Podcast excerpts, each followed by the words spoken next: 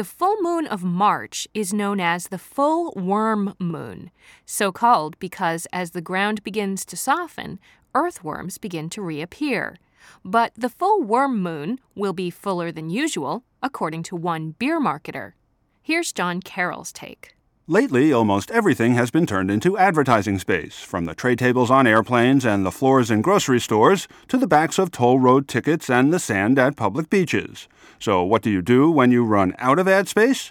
Run ads in outer space. Rolling Rock is an independently spirited beer that does things a bit differently, like our advertising. That's why we're using a laser beam to put our logo on the moon. Market research shows this will work because Rolling Rock is extra pale, has a rich tradition, and is best shared with others, just like the moon. Of course, Rolling Rock's logo is about as likely to appear on the moon as Dick Cheney's dance party is on MTV. But that hasn't kept the beer maker from producing a series of video clips that address Rolling Rock's moonvertising dream. Here's part of one video that has the brewer's spokesman conducting man and woman on the street interviews. If you're going to do advertising up there, it's got to be really tasteful. Tasteful. Mm.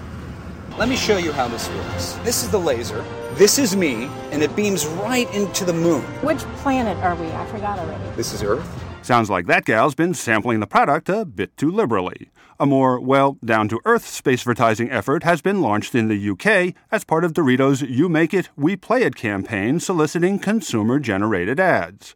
The chip maker's current contest asked the British public to submit 30 second commercials about life on Earth as the first step in the competition.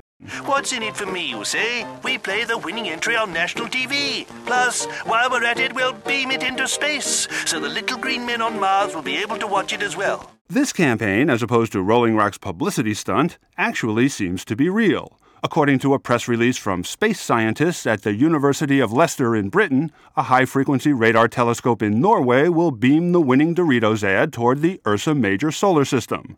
The transmission will reach those curious little green Martians in four and a half minutes, then travel for 42 light years until it arrives at its target, which is believed to host a habitable zone that could potentially harbor small terrestrial planets and support life as we know it.